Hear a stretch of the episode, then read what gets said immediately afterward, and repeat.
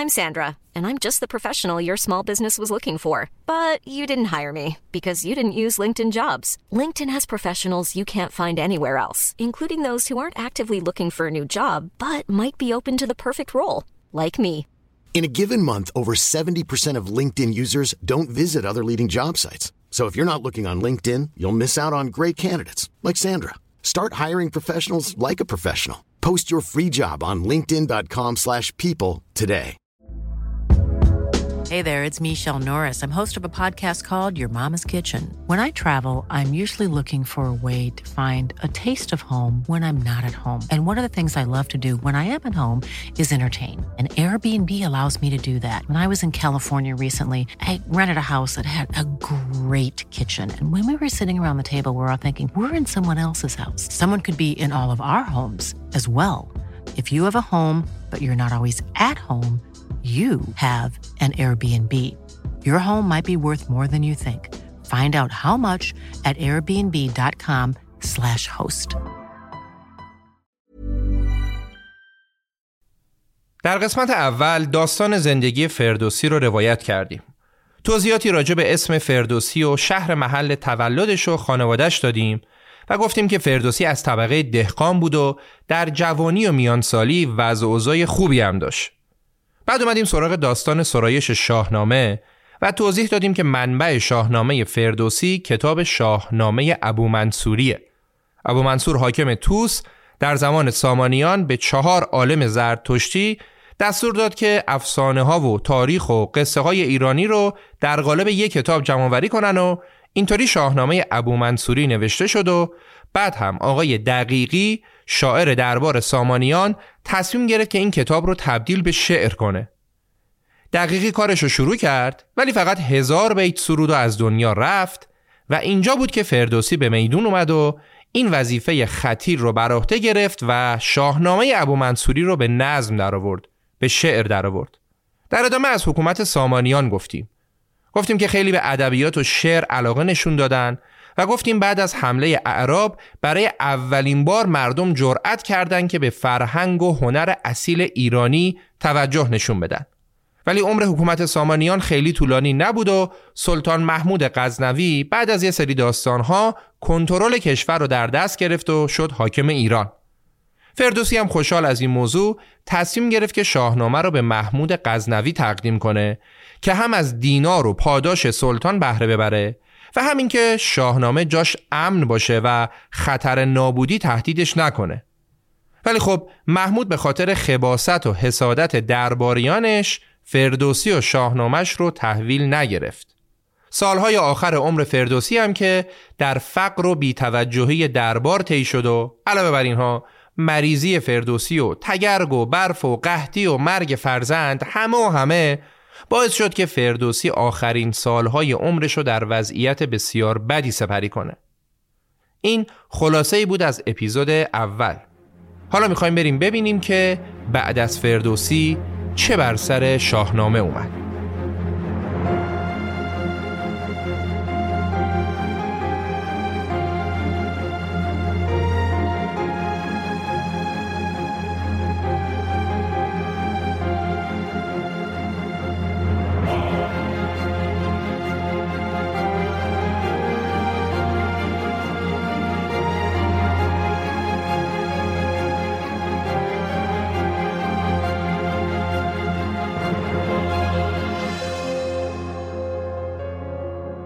بر همراهان عزیز. به پادکست خودتون پادکست رخ خوش اومدید.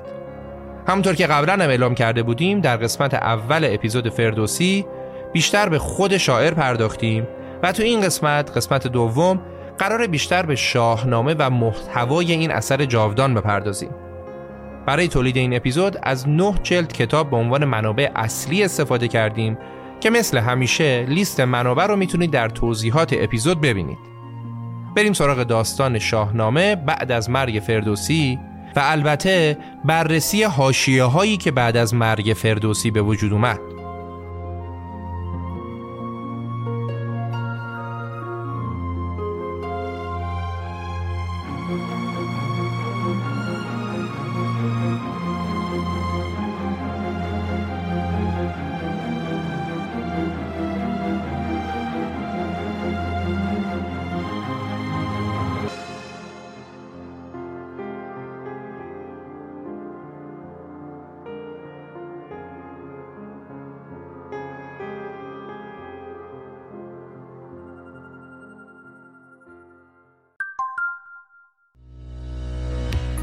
اسپانسر این قسمت فرش مودماست خرید فرش به صورت اینترنتی می‌تونه سخت باشه. چون نمی‌تونی بفهمی فرشی که انتخاب کردی واقعا به خونت میاد یا نه. اما ابزار باحال پرو آنلاین فرش مودما این کار رو راحت کرده.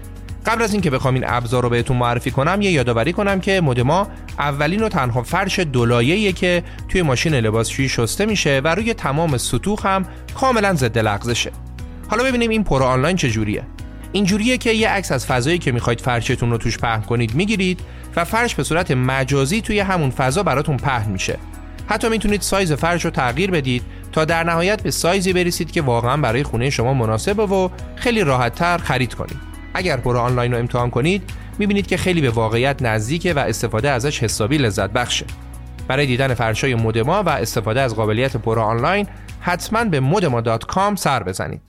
آدرس وبسایت و پیج اینستاگرامشون رو توی توضیحات اپیزود براتون گذاشتم. بعد از مرگ فردوسی تقریبا در هیچ کدوم از آثار عصر غزنوی اسمی از فردوسی و شاهنامه نیست و این موضوع نشون میده که شاهنامه در قلمرو غزنویان اثری تحریم شده بود یه جورایی تابو بود. تو کتاب های تاریخی که به نام فرمان روایان و بزرگان وقت و مطابق پسند دربار تعلیف شده تا دیویس سال بعد از فردوسی هم هیچ نامی از شاعر نیامده. یا اسم فردوسی و شاهنامه نیامده یا اگرم شاعری مثل فرخی سیستانی یادی از فردوسی و شاهنامه کرده برای خودشیرینی پیش سلطان محمود اینطور یاد کرده که آره محمود جان نام تو از نام همه شاهانی که فردوسی تو شاهنامه دربارشون شعر گفته جایگاه بالاتری داره و شاهنامه فردوسی ارزشی نداره. فراخی سیستانی تو دیوان اشعارش خطاب به سلطان محمود میگه که نام تو نام همه شاهان بسترد و ببرد شاهنامه پس از این هیچ ندارد مقدار. مر تو را بار خدایا به لقب نیست نیاز. نام تو برتر و بهتر ز لقب سیصد بار. جدای از این شعرای مذهبی هم فردوسی و شاهنامش رو به شدت مورد انتقاد قرار دادند. در قدیمی ترین سند ادبی شاهنامه ستیزی مذهبی در کتابی به نام علینامه که تقریبا 80 سال بعد از نسخه نهایی شاهنامه این کتاب علینامه نوشته شد توی این کتاب شاعر با عصبانیت میگه که این چیزای بیهوده چیه که فردوسی از شاهان و اسطوره ها داره تعریف می‌کنه؟ اصلا اینا رو نباید خون. بیاید شرح رشادت های امام علی رو که من در کتابم آوردم بخونید. شاعر علینامه میگه به شهنامه خواندن مزن لافتو نظر کن در آثار اشراف تو تو از رستم و توس چندین مگوی در این کوی بیهوده گویان مپوی که مقنام خواندن نباشد هنر علی نام خواندن بود فخر و فر. همه این فردوسی ستیزی ها در حالی بود که دورتر از دربار محمود شاهنامه به عنوان یک اثر ادبی مشهور شده بود. اولین خبر موثق درباره فردوسی و اثرش از اسدی توسی در گرشاسب است. به گزارش اسدی در دربار ابودلف در نخچوان یعنی در یکی از دورترین نقاط غرب ایران اونجا شاهنامه میخوندن یعنی به فاصله 100 120 سال بعد از سرایش شاهنامه این کتاب در غرب دوردست ایران هم اثر مشهوری بوده. با اینکه شاهنامه فردوسی به مرور جایگاه والای خودش رو پیدا کرده بود اما با این حال آثار فردوسی ستیزی در قرنهای بعد هم باز در نوشته های بعضی متعصبان همچنان دیده می‌شد. شیخ حسن کاشی شاعر قرن 7 و 8 در کتاب تاریخ محمدی از شاهنامه با اسامی قصه مجاز و گنهنامه یاد کرده و به مسلمان سفارش کرده که این کتاب رو نخونن و به جاش اخبار پیامبران و امامان رو بخونن. شیخ حسن کاشی میگه ای پسر قصه مجاز مخوان. الحذر الحذر ز خواندن آن. چند خانی کتاب شهنامه؟ یاد کن زود زین گنهنامه چند گویی حدیث رستم و زال؟ لعب و بیهوده دروغ محال. هست اخبار مصطفی امین همچنان عز و مرتضای گزین. نیز مدح علی و فرزندان هست بسیار. روز و شب می‌خوان موضوعی نیست که این شعرا چرا مردم رو به شنیدن داستانهای مذهبی دعوت می‌کردن موضوع اینه که چرا شاهنامه رو نکوهش می‌کردن و البته همین نکوهش شاهنامه نشون میده که اون زمان شاهنامه زیاد خونده می شده و محبوب بوده که دربارش اینطور می‌گفتند. خب اوضاع بر همین منوال پیش رفت تا مغول ها به ایران حمله کردند. فاجعه حمله مغول لطمه های فراوان جبران ناشدنی به ایران زد ولی هرچه که بود کابوس 500 ساله خلافت عربی بغداد برافتاد و بسات حکومتهای فرمانگذار خلافت در ایران هم برچیده شد و آروم آروم تعصبات فروکش کرد و فردوسی و شاهنامه به جایگاه شایسته خودشون برگشتن. تو اپیزود قبل گفتیم که بعد از حمله اعراب ایران اول زیر نظر خلفای راشدین اداره می‌شد و بعد هم زیر نظر امویان و بعدش هم عباسیان. ایران زیر نظر خلفای بغداد بود تا اینکه مغولها حمله کردن و مسیر تاریخ رو عوض کردند. بعد از حمله مغول و از اوایل قرن هشتم به دستور پادشاهان و امیران وقت نسخه های نفیس شاهنامه مزین به تصاویر زیبا و به خط خوشنویسان تهیه شد و به فاصله کوتاهی شمار نسخه های خطی شاهنامه چندین و چند برابر شد. شاید شمار دستنویست های شاهنامه از کامل و ناقص که امروزه در بسیاری از کشورهای جهان تو کتابخونه های دولتی و شخصی و موزه ها موجوده تعدادش به عدد هزار برسه. و اگه در نظر بگیریم که تازه خیلی از دستنویس های این کتاب هم از دست رفتن میشه بی هیچ تردیدی گفت که در تاریخ بعد از اسلام در ایران هیچ اثر فارسی به اندازه شاهنامه کتابت نشده دیوان اشعار هیچ کدام از شعرای به نام ایرانی مثل سعدی و حافظ و مولانا و خیام به این مقدار کتابت نشده و همین موضوع خودش گواهی در تایید شهرت و تأثیر شاهنامه در زمان گذشته است. حالا چون تعداد نسخه های دستنویس شاهنامه خیلی زیاد بود و این نسخ با هم تفاوت هم داشتن تو همون سالهای اوایل قرن هشت هجری قمری حمدالله مصطوفی که به دربار ایلخانان مغول همراه پیدا کرده بود چند تا از نسخه های شاهنامه رو با هم تلفیق و مقایسه کرد تا به یه شاهنامه واحد برسه. یه کار تحقیقاتی کوچیک که خیلی هم ارزشمند نبود.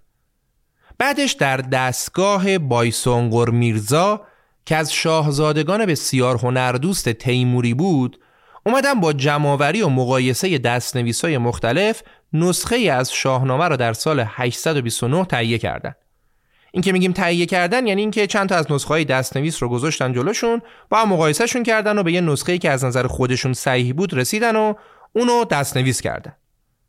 کمی جلوتر و از ابتدای قرن دهم هجری با روی کار اومدن صفویه و اعتقاد صفوی ها به اینکه فردوسی شیعه بوده شاهنامه اعتبار تام و تمام پیدا کرد و دیگه دشمنی با فردوسی و شاهنامه به پایان رسید. البته که تا همین صد سال پیش هم شاهنامه ستیزان با تفکرات افراطی می‌خواستن حتی آرامگاه فردوسی رو هم خراب کنن که خب موفق به این کار نشدن. شاید به قول دکتر باستانی پاریزی تاریخ ایران ثابت کرده که مردم ایران ممکنه تا پای مجسمه فردوسی هم بیان ولی هرگز از اون بالا نمیرن. در ایران بعد از جنبش مشروطیت و تجدید ملیگرایی تحقیقات و توجه به فردوسی از همیشه هم بیشتر شد و فردوسی لقب پدر بنیانگذار زبان فارسی رو گرفت و شاهنامه هم منشور ملیت ایرانی و سند تاریخ ایرانیان شد. نقطه عطف توجه به فردوسی در تاریخ معاصر جشن بزرگداشتی بود که حدود 90 سال پیش در سال 1312 شمسی برای فردوسی گرفته شد. اون زمان تازه ساخت آرامگاه فردوسی با این شکل و شمایل با شکوه جدیدش تموم شده بود و به مناسبت هزارمین سال تولد فردوسی جشنهای بزرگی در تهران و توس و چند شهر دیگه برگزار شد. کلی مهمون هم از خارج اومدن و با فرهنگ ایرانی و با فردوسی و شاهنامه آشنا شدن. برای ساختن مقبره فردوسی و بعد هم جشن هزاره فردوسی یکی از کسایی که خیلی پیگیر این موضوعات بود و زحمات زیادی هم کشید ملک و شعرهای بهار بود. ولی خود بهار در زمان جشن هزاره فردوسی به خاطر مشکلات سیاسی تبعید شده بود به اصفهان و نمی‌تونست تو این مراسم بزرگ شرکت کنه. ولی خب این مشکل رو وزیر وقت ایران شادروان محمد علی فروغی حلش کرد. فروغی رفت از رضا شاه درخواست کرد که اجازه بده بهار برای جشن هزاره تو مراسم حضور داشته باشه و رضا هم موافقت کرد و در نهایت جشن هزاره فردوسی به بهترین شکل ممکن در ایران برگزار شد و یادگارش برای همیشه در تاریخ فرهنگ ایران باقی موند.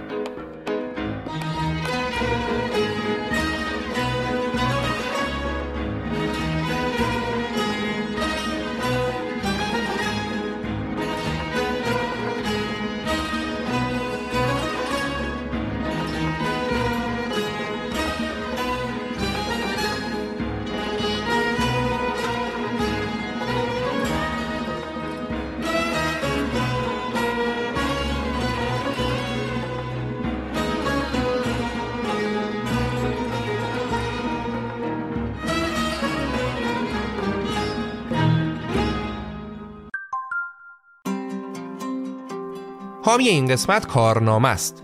وقتی بحث ماشین میشه ترجیحمون اینه که از یه نفر که از بازار سر در میاره و تخصصشو داره کمک بگیریم کارنامه یه متخصص همه جانبه خودرو به حساب میاد. چرا متخصص؟ چون جمعی از افرادی که در زمینه کارشناسی ماشین خرید و فروش ماشین و سرویس و چکاب ماشین تخصص دارن در این پلتفرم کنار هم جمع شدن. به جز این خدمات در محل کارنامه مثل کارشناسی و سرویس دوره‌ای باعث شده تا خدمات خودرو راحت تر از قبل در اختیار مشتری قرار بگیره. از کارشناسی و معامله تا سرویس دوره‌ای و چکاب ماشین با کارنامه.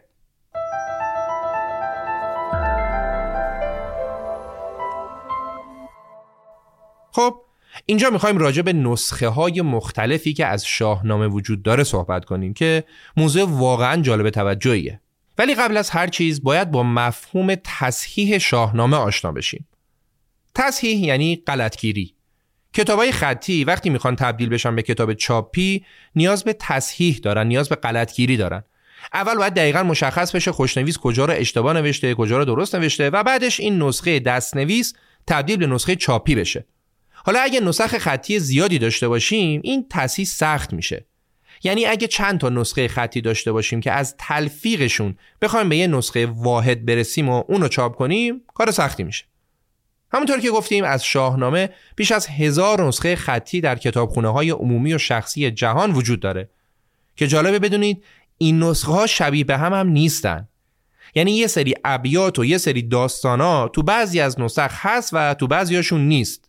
و این موضوع تصحیح شاهنامه رو بسیار دشوار می‌کنه. خب سال اصلی اینه که چرا این نسخه های دست نویس با هم اختلاف دارن؟ دلایل زیادی داره که ما به چند تاشون اشاره می‌کنیم. بعضی وقتا خوشنویس وقتی داره از روی یه نسخه خوشنویسی می‌کنه بعضی کلمات رو تشخیص نمی‌داده و اون چه که حدس می‌زده درسته رو مینوشته. مثلا فردوسی گفته خداوند گیهان و گردان سپهر گیهان به معنی کیهان و جهانه حالا وقتی خوشنویس اومده این مصرع رو بنویسه مثل خیلی از ما کلمه گیهان براش غریب بوده و درست نتونسته بخونتش و به جاش نوشته کیوان و مصرع شده این خداوند کیوان و گردان سپهر. خداوند گیهان شد خداوند کیوان. بعضی وقتا هم خوشنویس برای اینکه بیاد به سلیقه خودش شعر رو قشنگ کنه ممکن بوده یه تغییرات کوچیکی تو شعر بده که جلوتر تو قسمت ابیات الحاقی مثالشو میگیم. جدای از اینا از بعد از مرگ فردوسی هرچی شعر مردم پسند و حماسی بود میومدن به فردوسی میچسبوندن و می‌گفتن شاعرش حتما فردوسی بوده. و وقتی می‌خواستن اشعار فردوسی رو جمع کنن کلی از شعرهایی که مال فردوسی نبود هم به همین دلیل به شاهنامه وارد می‌شد. مواردی هم بوده که خود کاتب اومده از قصد بعضی ابیاتی که خودش سروده رو به اشعار فردوسی اضافه کرده تا در کنار شعر فردوسی ابیات خودش هم در تاریخ موندگار بشه. بعضی وقتا هم تو نقالی ها برای اینکه پیازداغ ماجرا رو زیاد کنن یه شعرهایی سروده شده که اونا هم به مرور زمان به فردوسی منصوب شده و به اشتباه وارد شاهنامه شده. و در کل هر کی از هر جا رسیده یه تغییری تو شاهنامه داده. اونقدی که اگه الان نسخه های معتبر شاهنامه نزدیک به پنجاه هزار بیت داره ولی ما شاهنامه هایی هم داریم که حتی بالای صد هزار بیت توشون نوشته شده.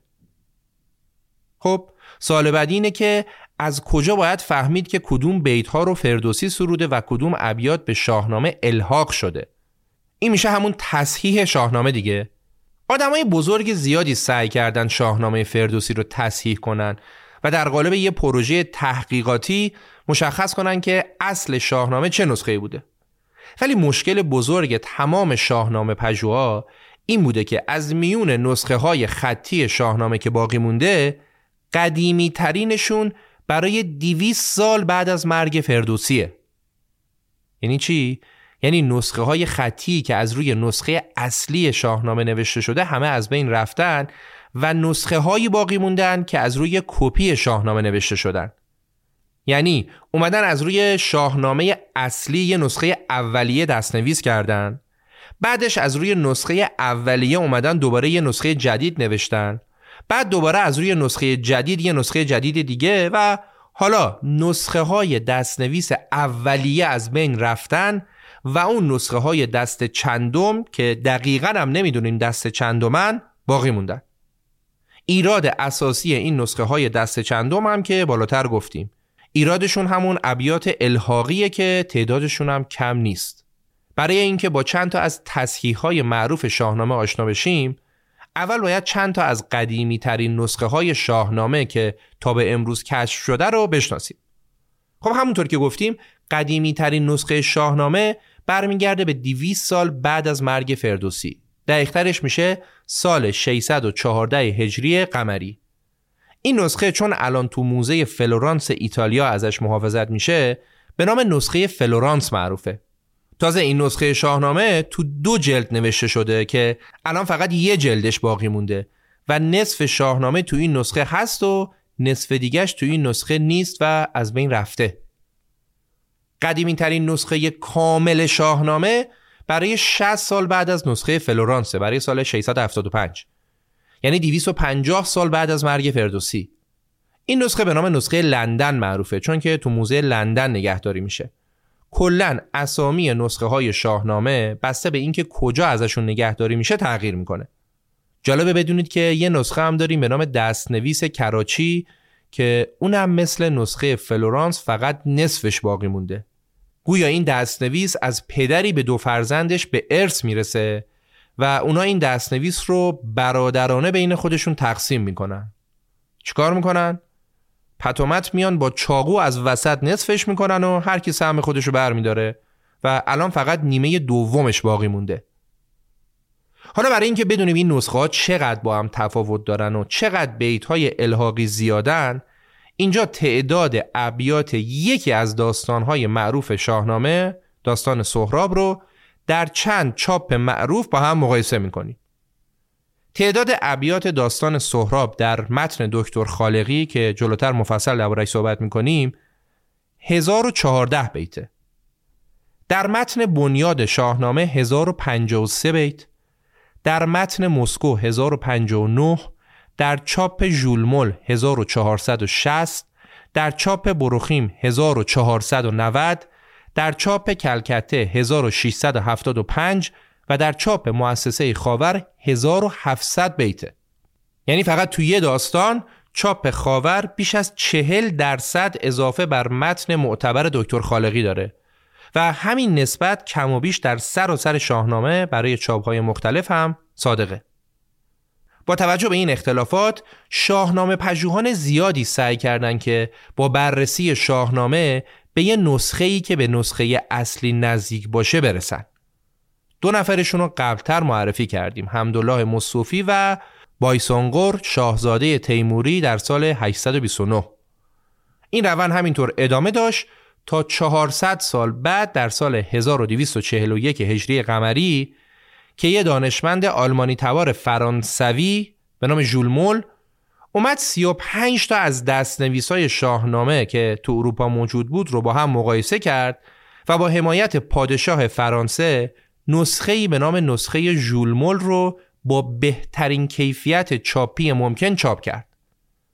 این نسخه که ترجمه زبان فرانسه هم همراش بود از حیث هنر چاپ و درشتی و زیبایی حروف از شاهکارهای صنعت چاپ هم شناخته میشه.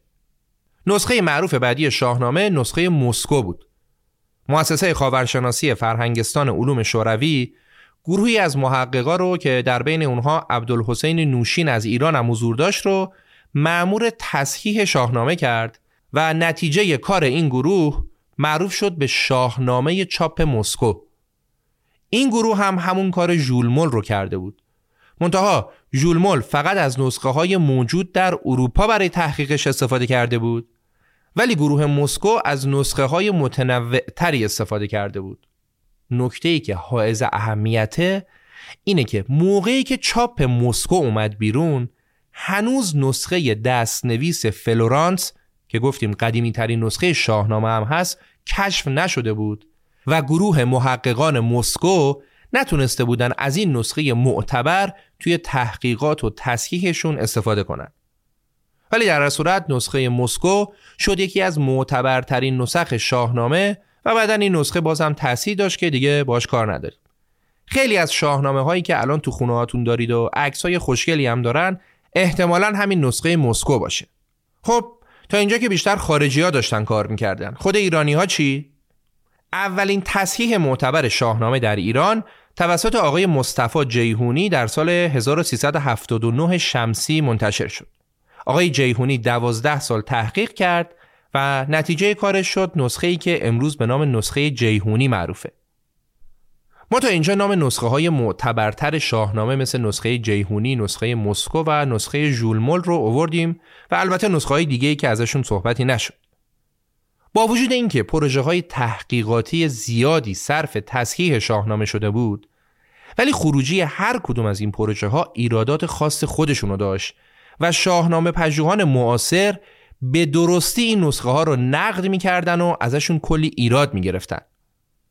با توجه به اینکه فردوسی ایرانی بود و شاهنامه هم به زبون فارسی بود واقعا حیف بود که تو ایران یه پروژه بزرگ و درست حسابی برای تصحیح شاهنامه تعریف نشده بود که بخواد دیگه مور از ماس بکشه بیرون و با بهترین روش ها به نسخه اصلی شاهنامه نزدیک بشه.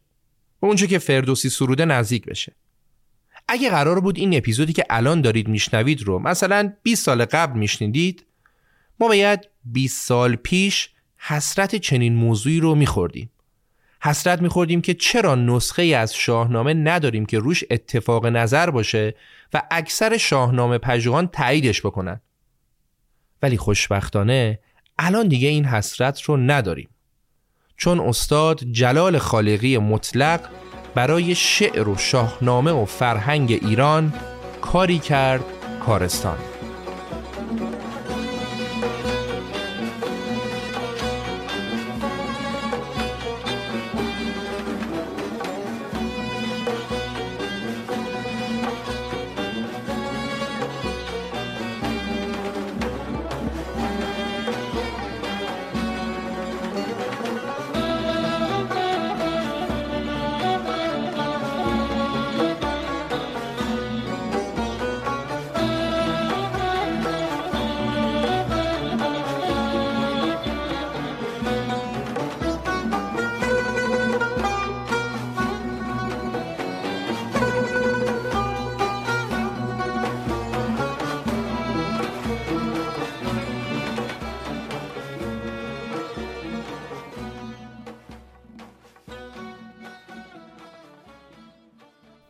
سال 1970 میلادی آقای جلال خالقی در آلمان مشغول نوشتن رساله دکترای خودش درباره زنان شاهنامه بود که متوجه شد حتی نسخه های معتبر شاهنامه هم دارای نقایص بزرگی هستند و هیچ کدومشون قابل اطمینان نیستن.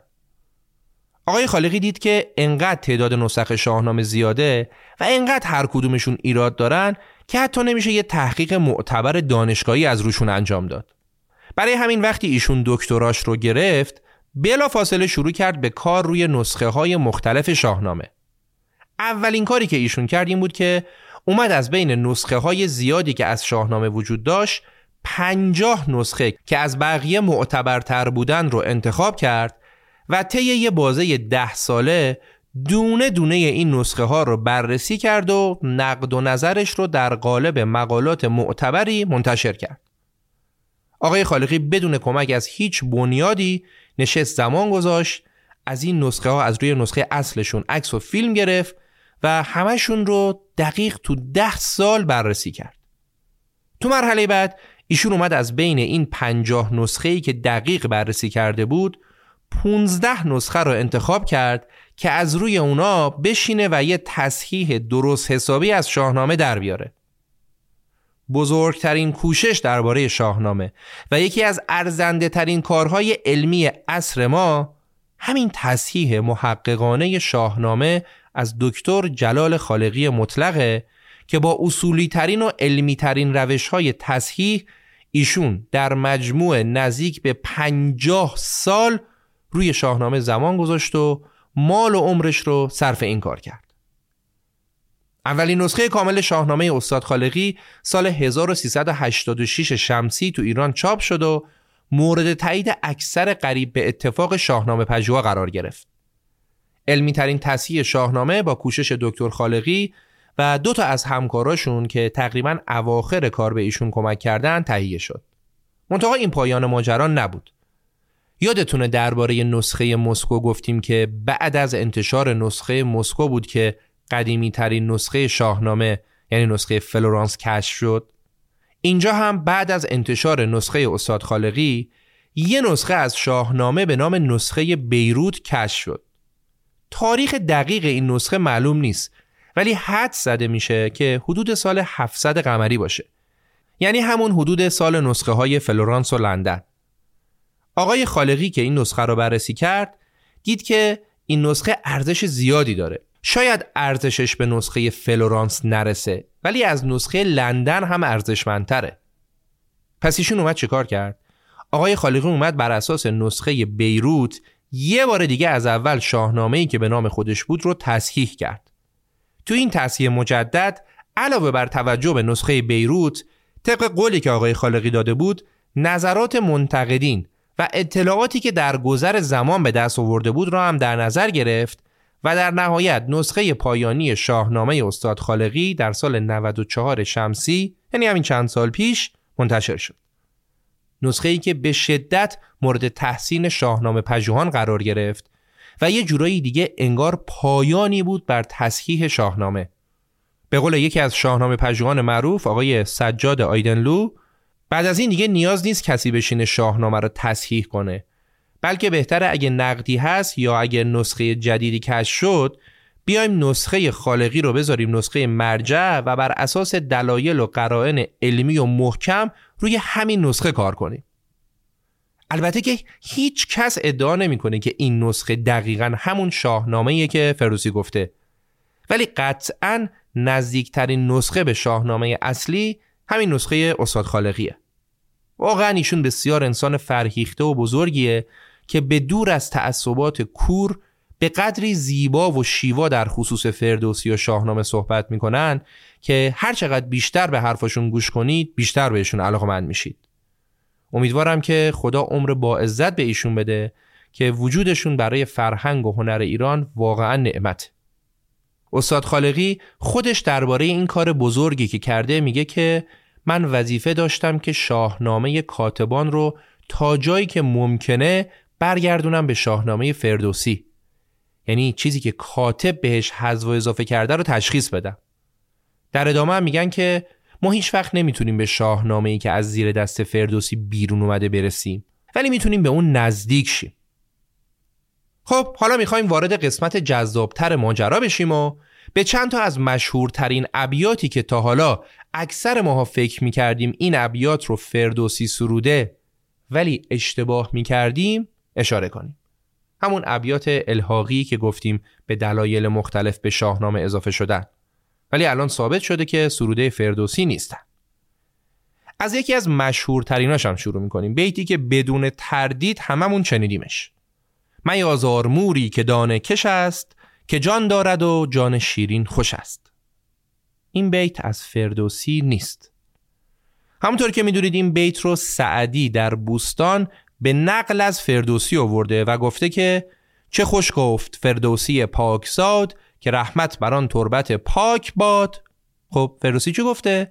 میازار موری که دانه کش است که جان دارد و جان شیرین خوش است. اینجا آقای سعدی هم مثل خیلی های دیگه تو شعر فردوسی دست برده و شعر اصلی رو نیورده. حالا فرق سعدی اینه که وقتی ایشون دست می‌بره تو شعر خروجی کار بازم یه بیت زیباست. ولی بقیه که استعداد سعدی رو نداشتن. در هر صورت این بیت رو به این شکل فردوسی نسروده و شکل اصلی بیت اینه. مکش مورکی را که روزی کش است که او نیز جان دارد و جان خش است. بیت بعدی که مال فردوسی نیست و مطمئنم که قرار شگفت زده بشید اینه. چنین گفت پیغمبر راستگوی زگهواره تا گور دانش بجوی. مصرع دوم این بیت رو فخرالاسلام زاکری در سال 1315 هجری قمری سروده و شاعر مصرع اولش هم معلوم نیست. ولی در هر صورت بیت برای فردوسی نیست. دو بیت دیگه که بعضی از آدمایی که خیلی دیگه شور ناسیونالیستی و نژاد برتر آریایی برمیدارن معمولا ورد زبونشونه و به فردوسی هم چسبوندنش اینه. ز شیر شتر خوردن و سوسمار عرب را به جایی رسیده است کار که تاج کیانی کند آرزو. توفو بر تو ای چرخ گردون توفو. این دو بیت در دوازده نسخه از پونزده دستنویس مبنای تصحیح دکتر خالقی کلا نیست و قطعا الحاقیه. اصلا طرز صحبت لحن صحبت فردوسی نیست. تاکید می‌کنم هر کدوم از این بیت هایی که داریم میگیم الحاقیه روش اتفاق نظر وجود داره و توسط آقای خالقی هم بیت الحاقی تشخیص داده شده و البته پشتش هم ده تا دلیل و منطق داره که دیگه ما به دلایلش ورود نمی‌کنیم. مثال بعدی رو خود من خیلی دوست داشتم که کاش الحاقی نبود چون انصافا ابیات قشنگی هن. ولی خب این ابیات معروف حماسی و زیبا که توصیف صحنه نبرد هستن سروده فردوسی نیستن. به این توصیف زیبا گوش کنید. ز سم ستوران در آن پهن دشت زمین شش شد و آسمان گشت هشت. به روز نبرد آن یل ارجمند به شمشیر و خنجر به گرز و کمند. برید و درید و شکست و ببست یلان را سر و سینه و پا و دست. ابیات قشنگی ولی مال فردوسی نیستن. و اما دوتا مثال آخر که دیگه قرار ناامیدتون کنه. اولیش اینه. بسی رنج بردم در این سال سی عجم زنده کردم بدین پارسی. این بیت از 15 نسخه دستنویس پایه تصحیح دکتر خالقی در 11 تاش نیامده و فقط در چهار نسخه متعلق به صده 8 و 9 اومده که معلوم اونا هم از رو هم نوشتن. احتمالا بیت از میانه های قرن هشتم به تدریج در معدودی از نسخه های شاهنامه راه پیدا کرده و از صده های 9 و 10 به بعد به نام فردوسی معروف و منصوب شده. و خب آخرین مثال ضمن عذرخواهی از باورهای نوستالژیک شما این بیته. چو ایران نباشد تن من مباد بر این بوم و بر زنده یک تن مباد. این بیت شورانگیز ملی به این صورت سروده فردوسی نیست. یه بیت فردوسی داره که میگه نباشد به دیران تن من مباد چون این دارم از موبد پاک یاد که حالا بعدش هم ابیات بعدی. که بعدها مصرع اول این بیت که میگه نباشد به ایران تن من مباد تغییر کرده به چو ایران نباشد تن من مباد و مصرع دوم که میگه بر این بوم و بر زنده یک تن مباد هم که کاملا الحاقیه. ابیات الحاقی رو که بررسی می‌کنیم انگار هر کی از راه می‌رسیده و می‌تونسته یه بیت به شاهنامه اضافه می‌کرده. من اینجای داستان داشتم فکر می‌کردم که اگه منم اون موقع زندگی می‌کردم و می‌خواستم بد جنسی کنم و یه بیت به شاهنامه اضافه کنم چی می‌گفتم؟ بعد این دو بیت اومد تو ذهنم. چه خوش گفت فردوسی پاکزاد که رحمت بر آن تربت پاک باد که پادکست رخ چون بیامد پدید همه پادکست های دیگر نباید شنید. بله اینم از این. خب برای ابیات الحاقی تا همینجا دیگه کافیه. الان می‌خوایم به جز شاهنامه خیلی کوتاه به دو تا اثر دیگه‌ای بپردازیم که به فردوسی منصوب شده و میگن که به جز شاهنامه فردوسی این دو اثر رو هم سروده. اولیش نامه است داستان نامه اینه که میگن فردوسی بعد از اینکه از سلطان محمود خیری ندید و از دستش عصبانی شد برای اینکه ازش انتقام بگیره یه سری ابیاتی رو در نکوهش قدر ناشناسی سلطان محمود سرود و حسابی از خجالتش در اومد. حجونامه با موفقیت زیادی سلطان محمود رو دارای تبار و اصل و نسبی پست نشون میده که به نژاد پر افتخار شاهان و قهرمانان ایران باستان حسادت می‌کرده. ولی خب شواهد زیادی است که نشون میده کلا حجونامه سروده فردوسی نیست و اگر هم فردوسی ابیاتی رو در حجو محمود سروده باشه الان دسترسی به اون ابیات نداریم. و اینجا هم بازم کلی از اشعاری که در اونا به سلطان محمود بد و بیرا گفته شده رو چسبوندم به فردوسی. این از حجو نامه گفتیم که می‌خوایم راجع به دو تا اثر صحبت کنیم. اولیش حجو نامه بود و دومین اثرم یوسف و زلیخاست که منصوب به فردوسیه و میگن فردوسی این داستان رو سروده و تو شاهنامه هم آورده. ولی خب در قدیمی ترین اشارات مربوط به فردوسی و در قدیمی ترین زندگی نامه فردوسی در کتاب چهار مقاله عروزی و منابع بعد از اون به ویژه مقدمه های شاهنامه تا اوایل سده نهم در هیچ کدوم از آثار فردوسی نامی از منظومه یوسف و زلیخا نیست تا اینکه برای اولین بار در کتاب زفرنامه شرف الدین علی یزدی در سال 828 اومده که یوسف و زلیخا رو فردوسی سروده و منبع ادعاش هم مشخص نیست که از کجاست. یه سال بعد از این در مقدمه شاهنامه بایسونگوری یه افسانه جعلی اومده که آره فردوسی اواخر عمرش فرار می‌کنه به بغداد و یوسف زلیخا رو اونجا میگه و تقدیم به خلیفه عباسی می‌کنه. که خب شکی نیست این داستان جعلیه. چون نه فردوسی با نفرتی که از خلافت عباسیان داشت حاضر بود به بغداد بره و نه خلیفه بغداد فارسی می‌دونست که چنین منظومه ای رو بفهمه و بپسنده. در کل منظومه یوسف زلیخا به دو دلیل محکم از فردوسی نیست. دلیل اول اینکه تا 400 سال بعد از درگذشت فردوسی هیچ جایی صحبت از اینکه این اثر برای فردوسیه نشد. دلیل دوم اینکه ویژگی های سبکی این منظومه با سخن فردوسی در شاهنامه تفاوت زیادی داره و خیلی سطح پایین تر از متن شاهنامه است. یعنی از لحاظ ادبی و منطقی نمیشه بپذیریم که دو اثر یه شاعر این اندازه با هم اختلاف داشته باشن. با این اصاف امروزه دیگه هیچ تردیدی در جعلی بودن انتصاب این منظومه به فردوسی وجود نداره اینم از بررسی دومین اثر منصوب به فردوسی حالا می‌خوایم بریم ببینیم که مذهب فردوسی چی بوده و آیا واقعا فردوسی نجات پرست بوده و از اعراب تنفر داشته؟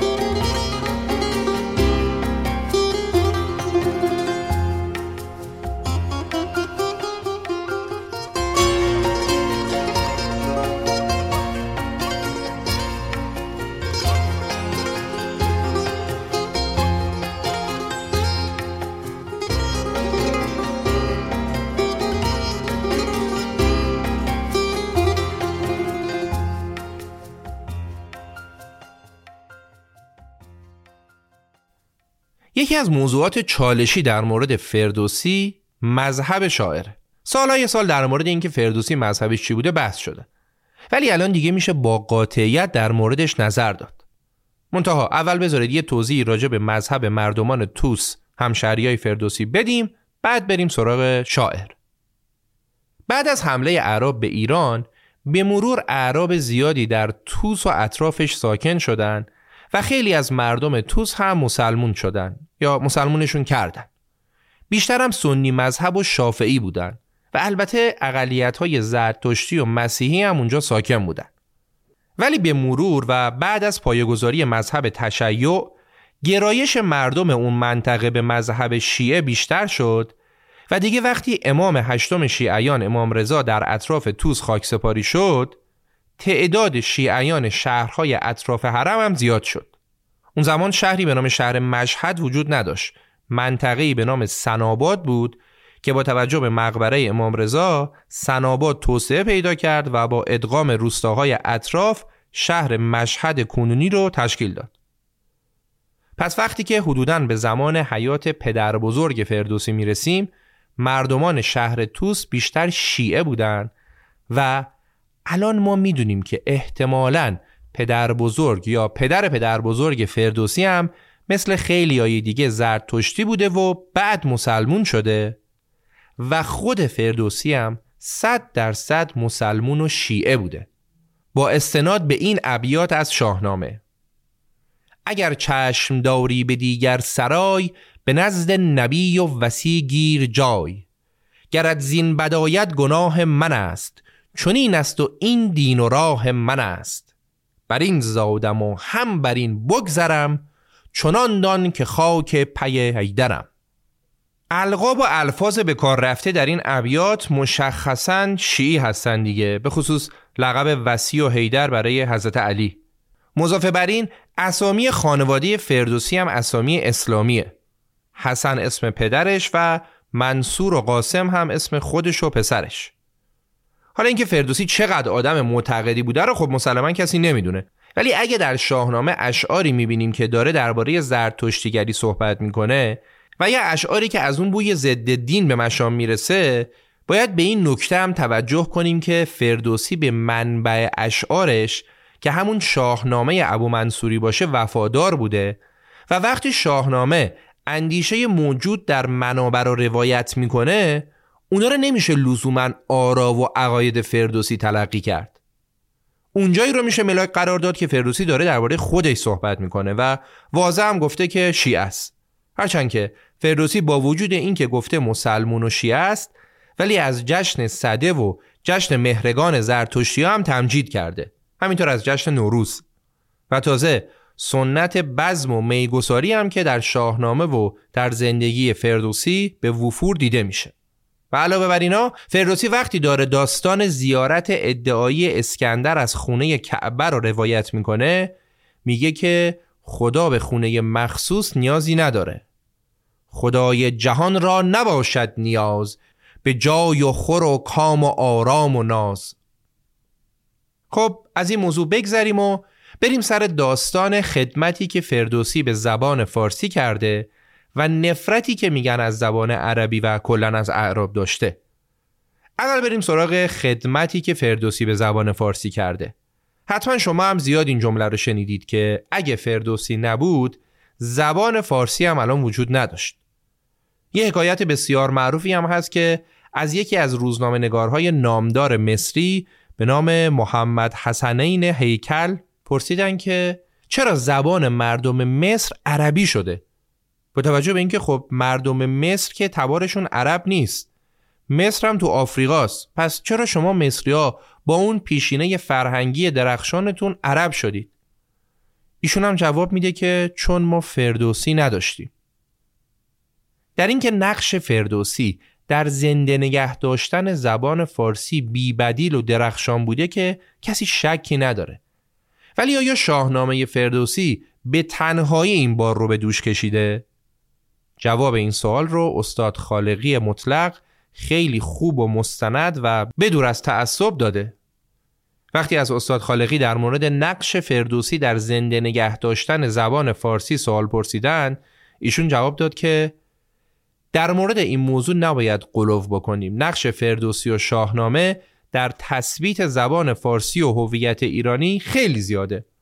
منتها کسان دیگه و رویدادهای دیگه‌ای پیش از فردوسی در زمان فردوسی و بعد از فردوسی هم بودن که به سهم خودشون برای تثبیت زبان فارسی در برابر زبان عربی نقش داشتن. منتها قدم فردوسی در اوجه آقای خالقی در ادامه میگن به جز کاری که فردوسی کرد اقدام بسیار مهم دیگه اقدام یعقوب لیس صفاری بود. در تاریخ سیستان اومده که وقتی شاعران یعقوب لیس صفاری رو به زبان عربی مهد کردن اون اومد گفت که چیزی که من در نیابم چرا باید گفت؟ یعنی چرا به زبان عربی که من متوجه نمیشم دارید مدح و شعر میگید؟ و از اون زمان شاعرها به فارسی شعر گفتن که این خیلی اقدام مهمیه.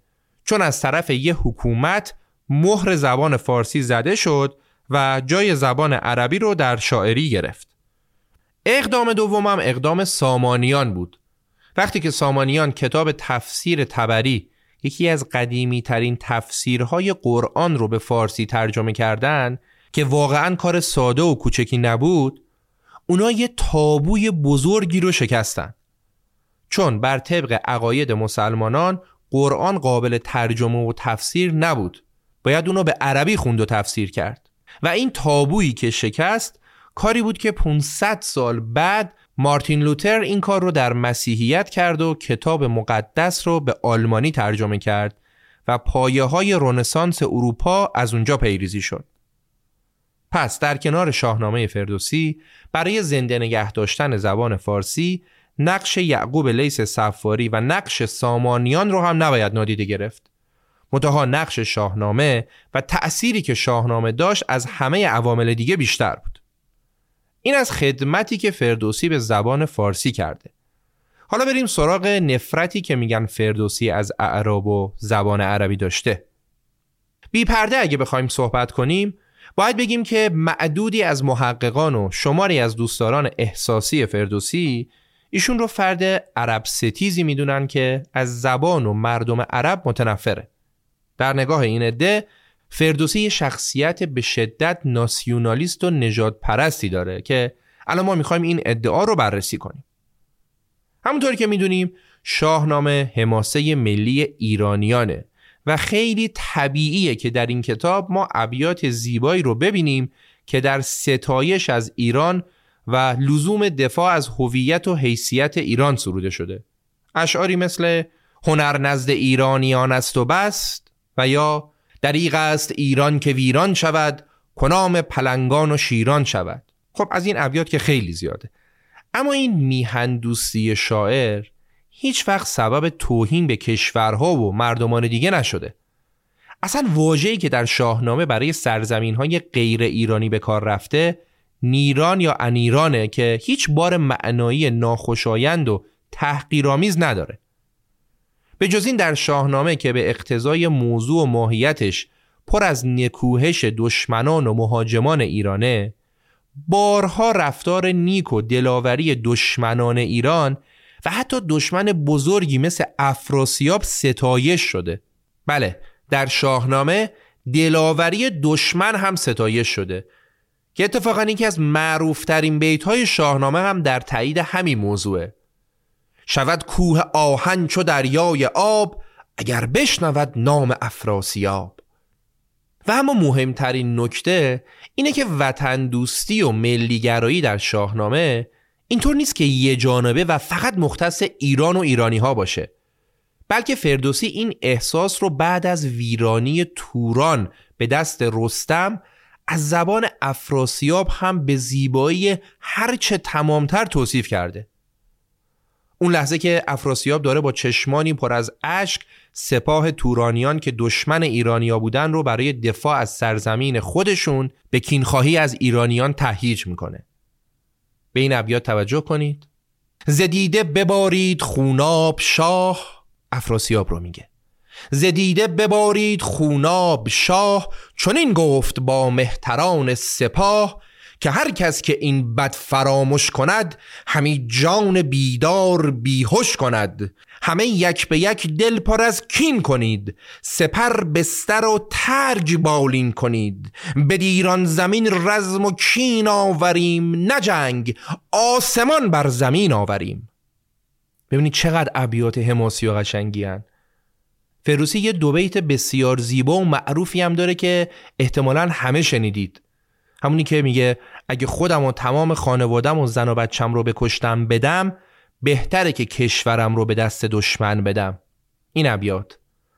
ز بهر بر و بوم و فرزند خیش زن و کودک خرد و اروند خیش همه سر به سر تن به کشتن دهیم بهاید که گیتی به دشمن دهیم. این دو بیت سخن جنگجویان تورانی خطاب به افراسیاب برای دلگرمی افراسیابه. رستم داشت حمله می‌کرد به توران و جنگجویان تورانی هم اینطوری از وطنش رو محافظت می‌کردن. به قول یکی از شاهنامه پژوهان اگه خود تورانیان می‌خواستن برای خودشون اشعار حماسی داشته باشن به این زیبایی نمی‌تونستن احساس رزم و کینخواهیشون رو توصیف کنن. تازه فردوسی در مواردی از قتل و تجاوز ایرانیان هم در شاهنامه یاد کرده و نخواسته با استقلال و اختیارات شاعری که داره در منبعش دست ببره و برای اینکه بهترین صفات رو به ایرانیان نسبت بده چیزی رو حذف و اضافه کنه.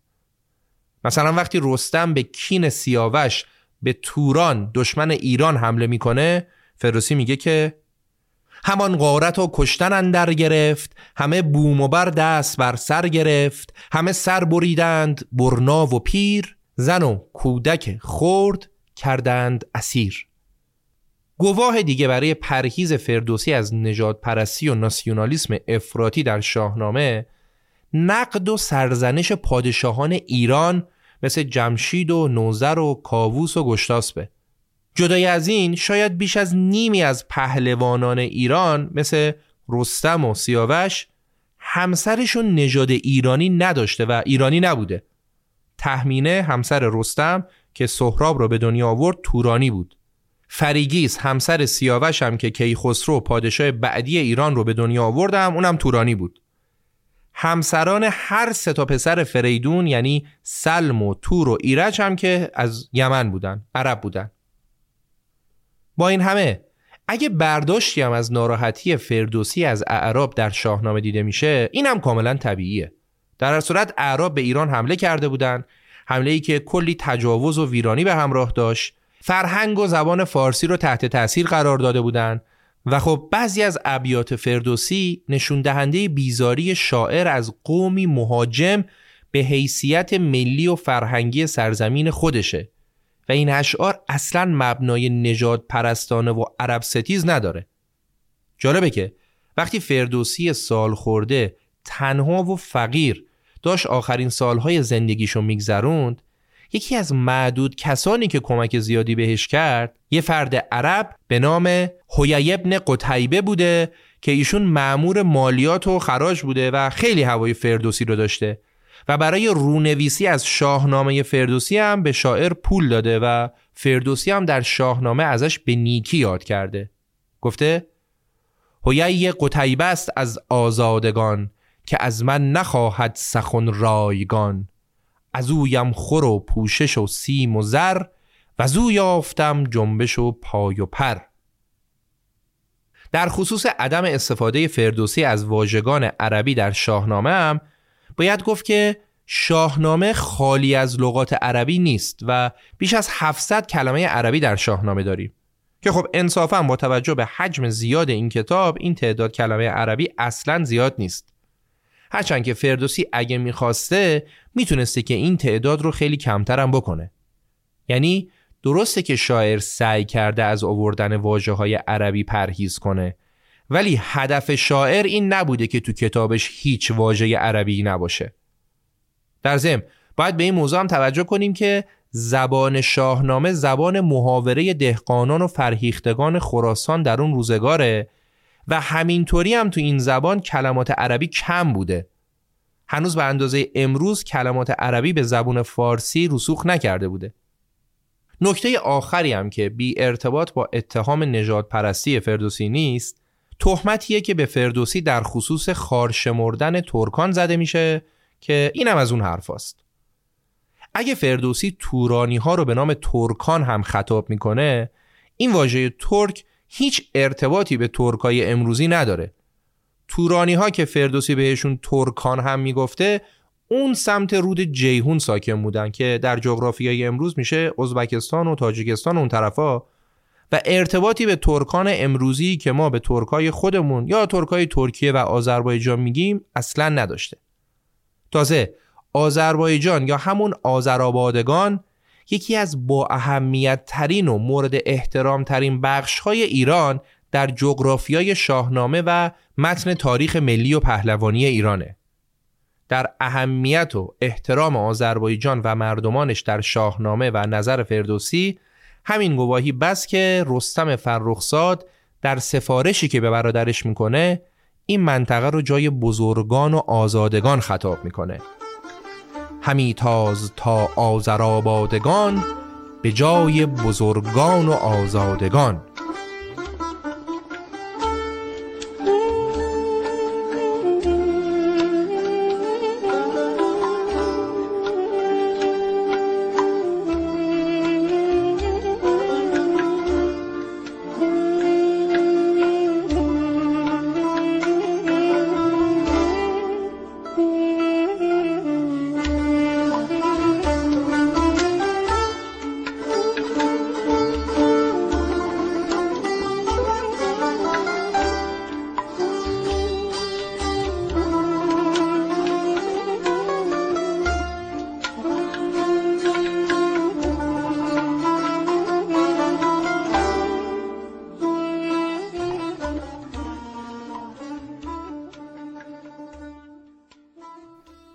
درباره تاریخ شاهنامه و اونچه که بر سر این کتاب ارزشمند و شاعرش اومد زیاد صحبت کردیم.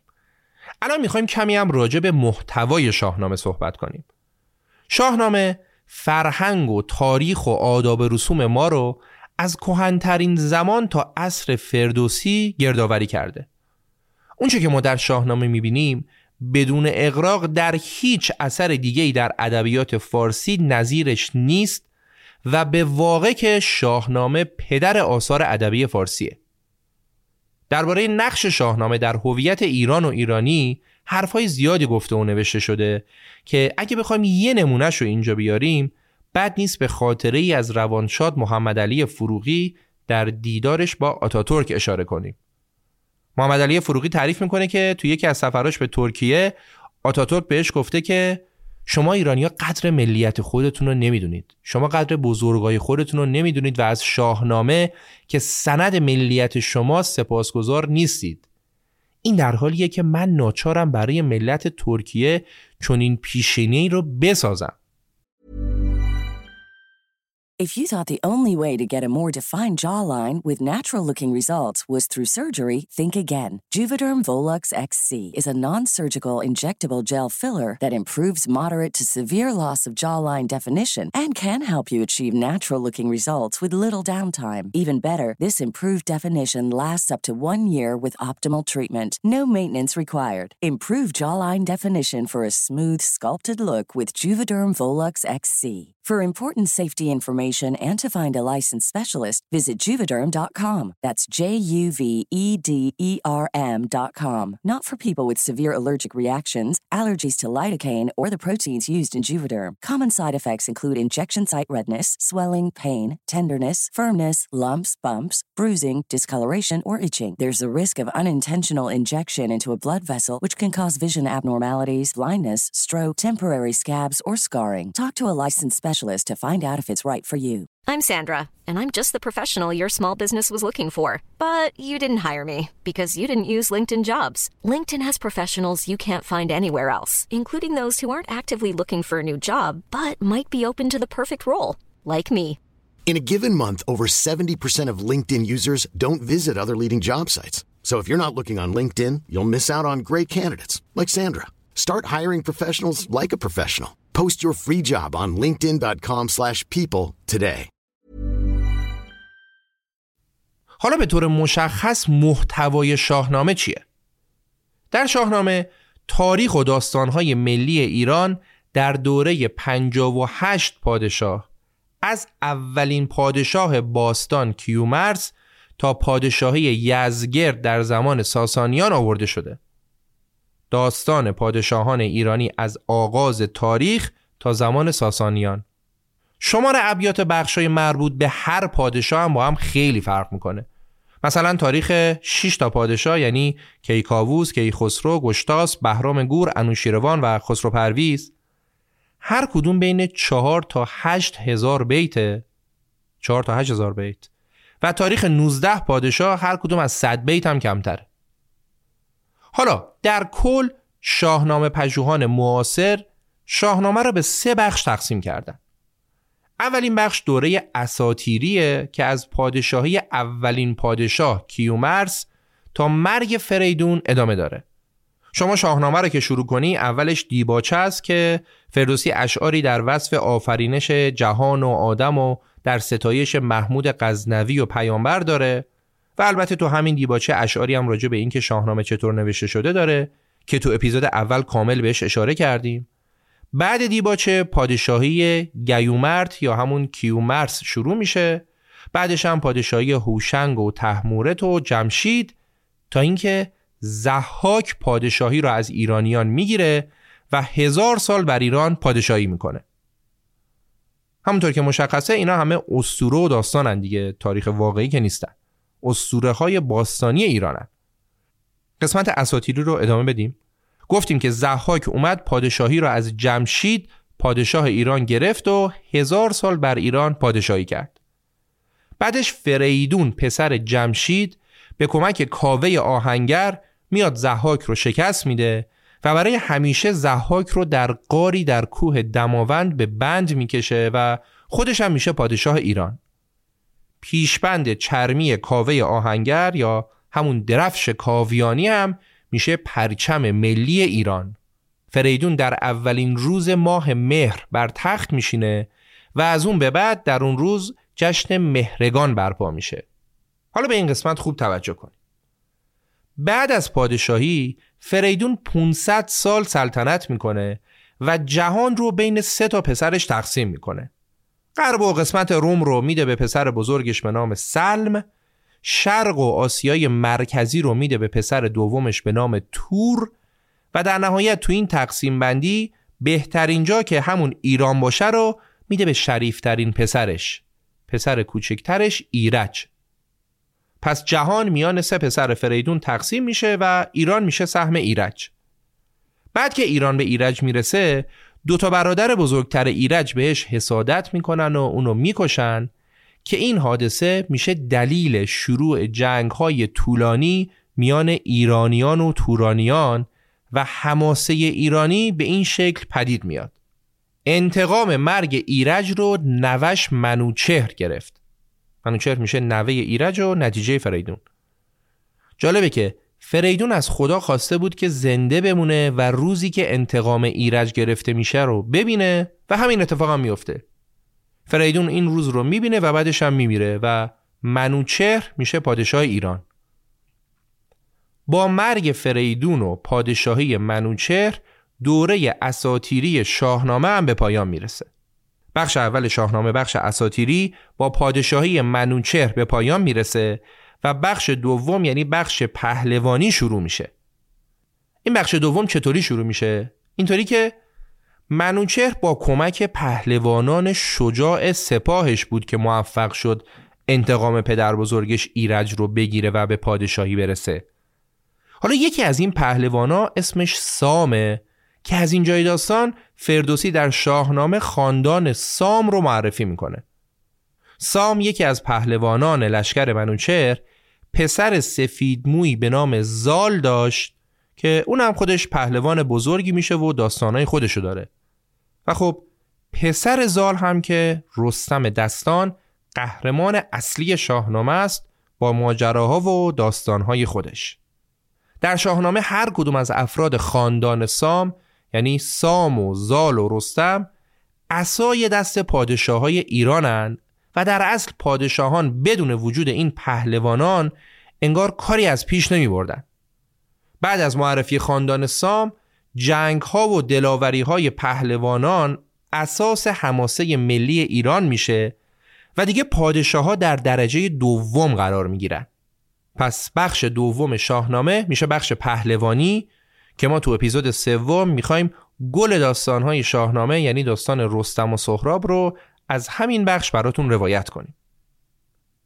خب بخش سوم شاهنامه هم تقریبا میشه از پادشاهی پادشاهی به نام بهمن به بعد تا انتها که این بخش سوم شاهنامه است که منبع معتبر تاریخیه و این بخش شاهنامه است که ارزش تاریخی زیادی داره. قسمت اصلی تاریخی شاهنامه هم دوره ساسانیانه که اگرچه این قسمت از نظر شکوه حماسی به پای دوره پهلوانی نمی‌رسه ولی به جاش بخش سوم شاهنامه از منابع معتبر تاریخ ساسانیان حساب میشه دقت کنید که اولا این بخش بندی رو فردوسی نکرده و شاهنامه پژوهان معاصر این بخش بندی رو کردن که محتوای شاهنامه راحت تر درک بشه. دوما این بخش بندی اصلا مطلق نیست. یعنی ما تو بخش پهلوانی موضوعات تاریخی هم داریم یا تو بخش تاریخی موضوعات حماسی هم داریم. ولی در کل میشه شاهنامه رو به این سه بخش اساتیری، پهلوانی و تاریخی تقسیم کرد. جدای از این موارد در هر کدوم از این سه بخش تاریخی و پهلوانی و اساتیری یعنی در کل شاهنامه ما می‌تونیم با رسم و رسوم و آینهای قدیمی ایرانی آشنا بشیم.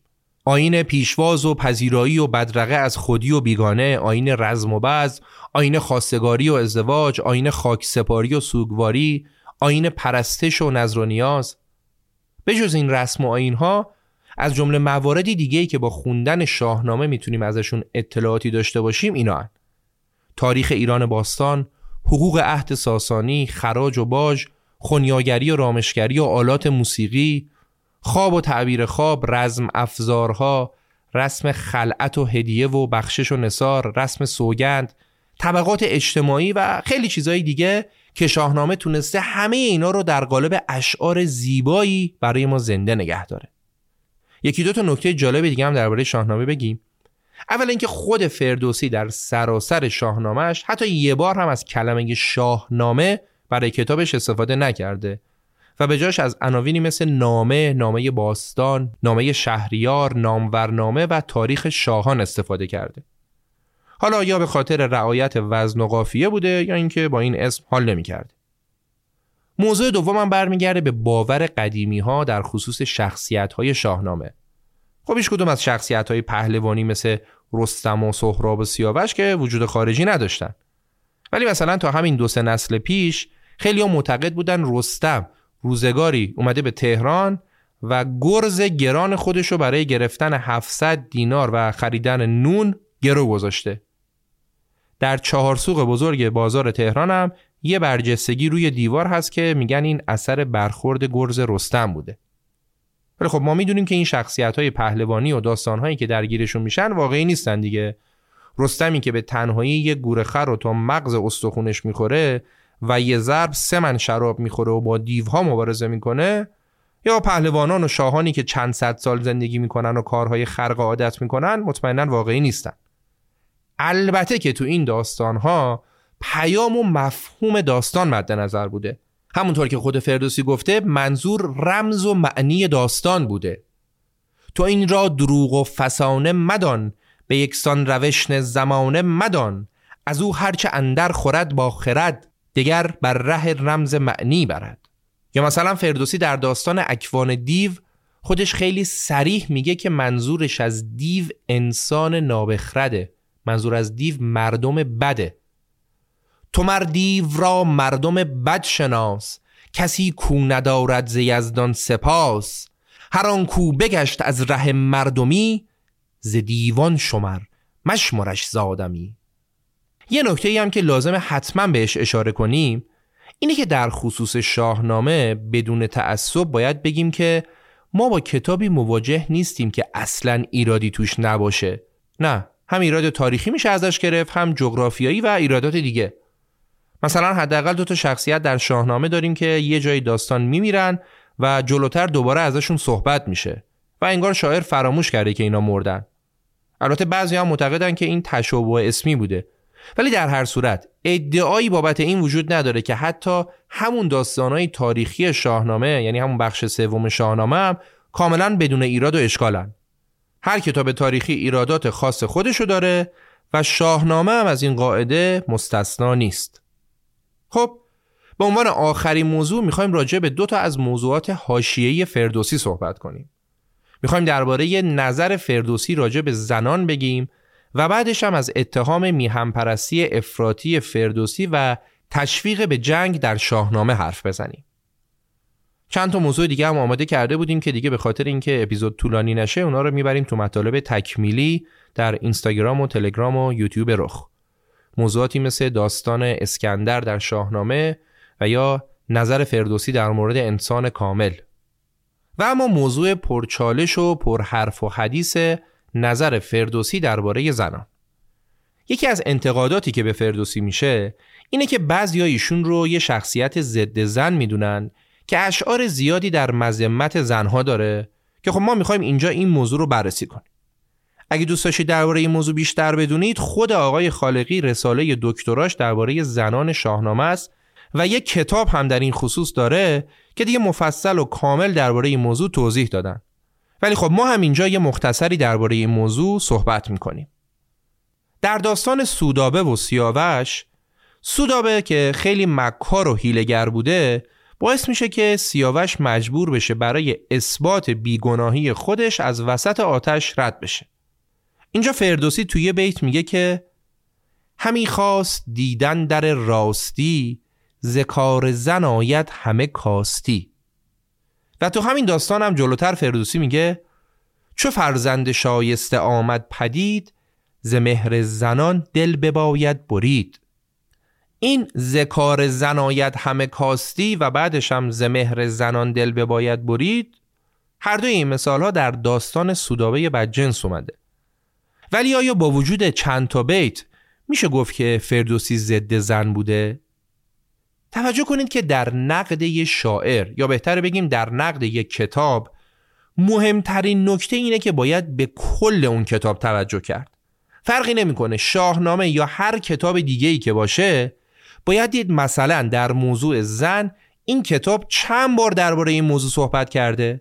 هر بار که صحبتی شده با چه ادبیات و با چه لحنی صحبت کرده؟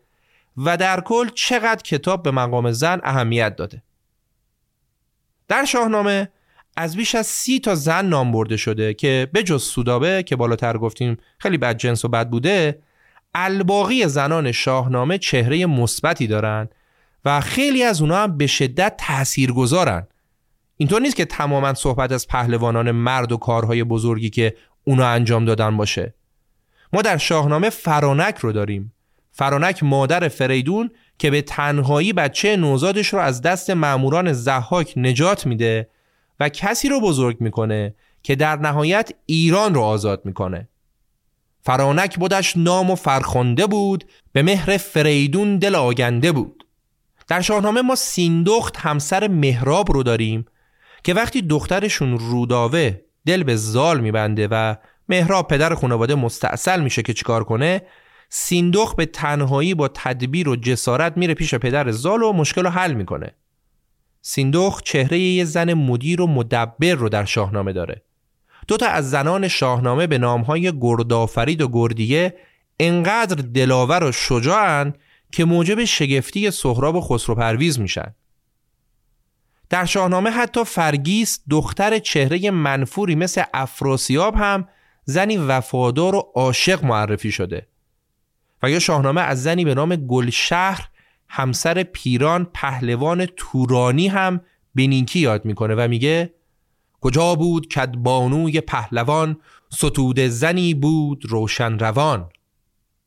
خب با وجود این همه تعریف و تمجیدی که شاهنامه از زنان ایرانی و تورانی کرده و این هم, هم بهشون نقش داده که اغلبشون نقش مثبت بوده پس چرا با این وجود بازم به فردوسی انگ زن ستیزی زده میشه دلیل این موضوع بیشتر برمیگرده به همون ابیات الحاقی اشعاری که به فردوسی منصوب شده و بعدا در شاهنامه اضافه شده که دیگه بعضیاشون واقعا تابلو هن. مثلا این دو بیت که به فردوسی منصوب شده زنان را از آن نام ناید بلند که پیوسته در خوردن و خفتنند. زن از آن به که در خاک پنهان بود کزو فتنه اندر دو کیهان بود. این دو بیت از ابیات الحاقی.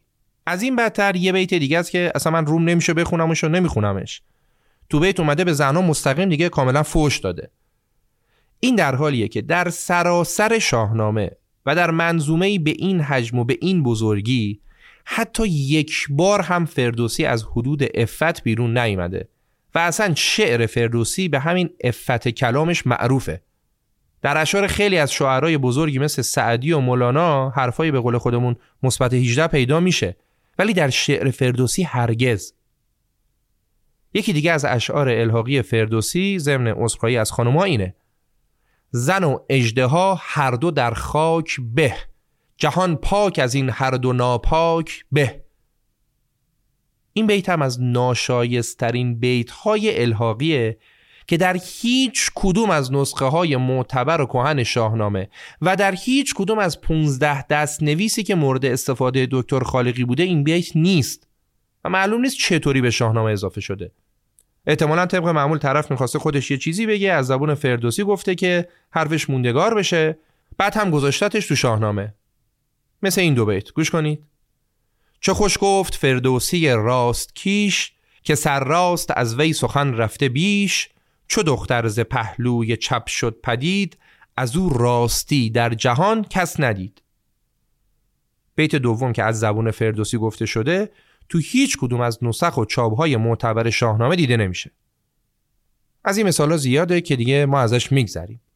خب کسی که ندونه این ابیات الحاقی هستن و همه این ابیات رو مال فردوسی بدونه شاید حق داره که فکر کنه فردوسی زده زنه.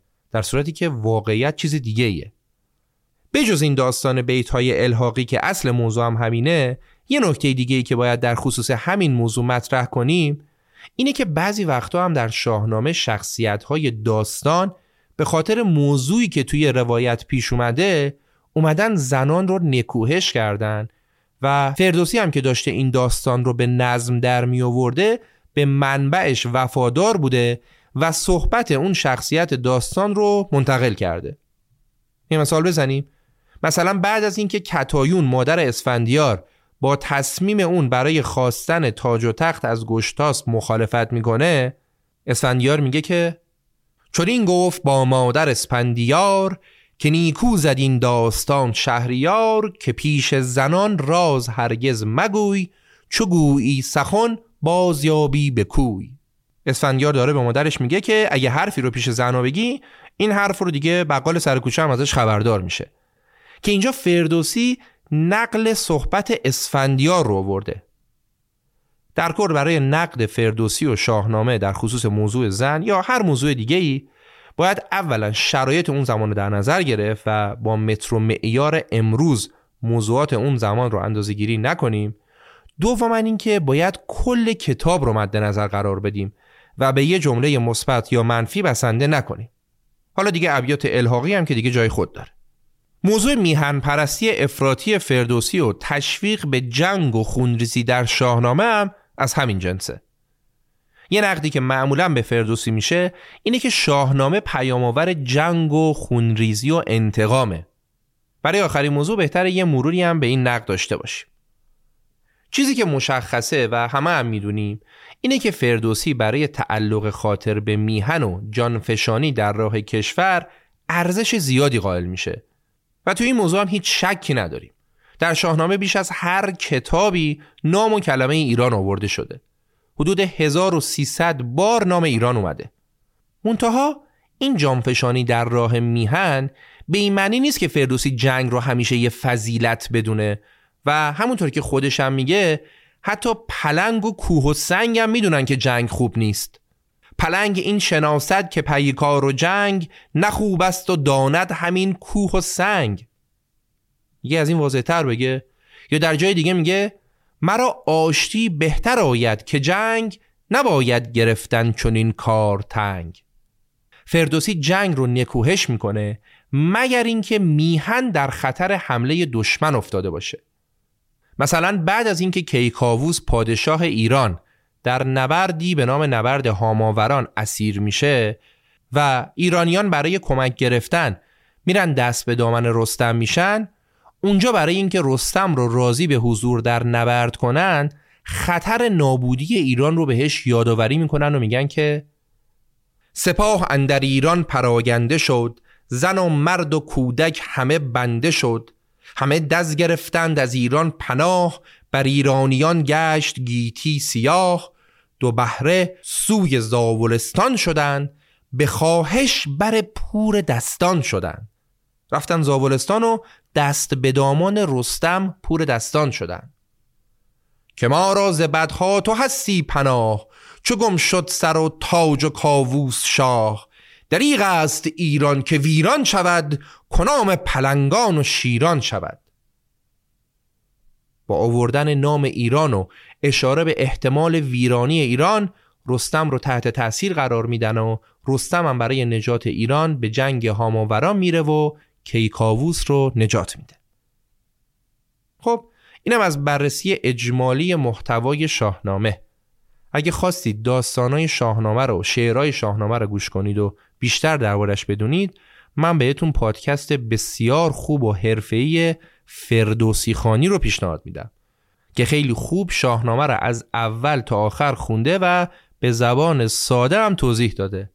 پادکست فردوسی خانی. اپیزود رو با نصیحتی از فردوسی بزرگ به پایان می‌بریم. در انتهای داستان زحاک و بعد از اینکه فریدون به کمک کاوه آهنگر زحاک رو به بند می‌کشه و داستان زحاک هم مثل هر حاکم خونخاری با خفت و خاری به پایان می‌رسه فردوسی در شاهنامه میگه که بیا تا جهان را به بد نسپریم. به کوشش همه دست نیکی بریم. نباشد همین نیک و بد پایدار همان به که نیکی بود یادگار.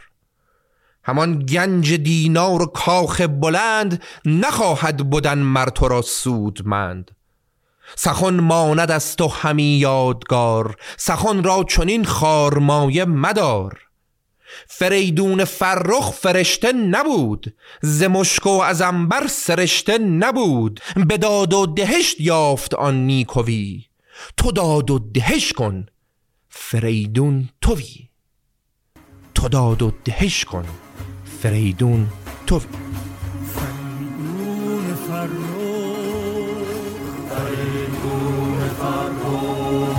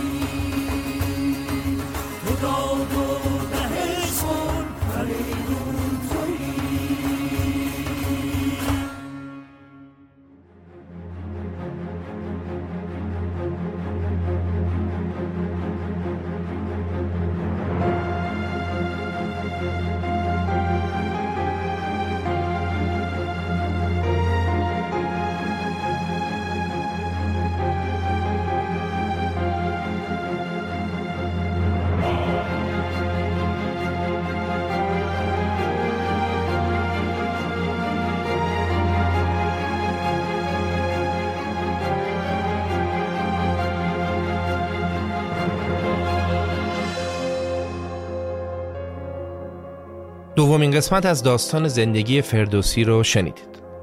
قراره که ما یه اپیزود ویژه هم در خصوص داستان رستم و سهراب داشته باشیم که چون قراره یکی از شاهنامه پژوهان به نام ایران هم در این اپیزود حضور داشته باشن و متاسفانه الان در بستر بیماری هستن ما اپیزود سوم رو با یه هفته تأخیر منتشر می‌کنیم و امیدواریم که سعادت حضور ایشون رو در اپیزود سوم داشته باشیم.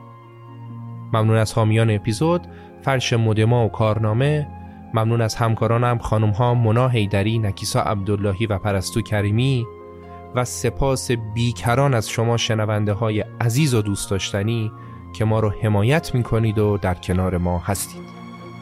به امید دیدار امیر سودبخش مرداد 1402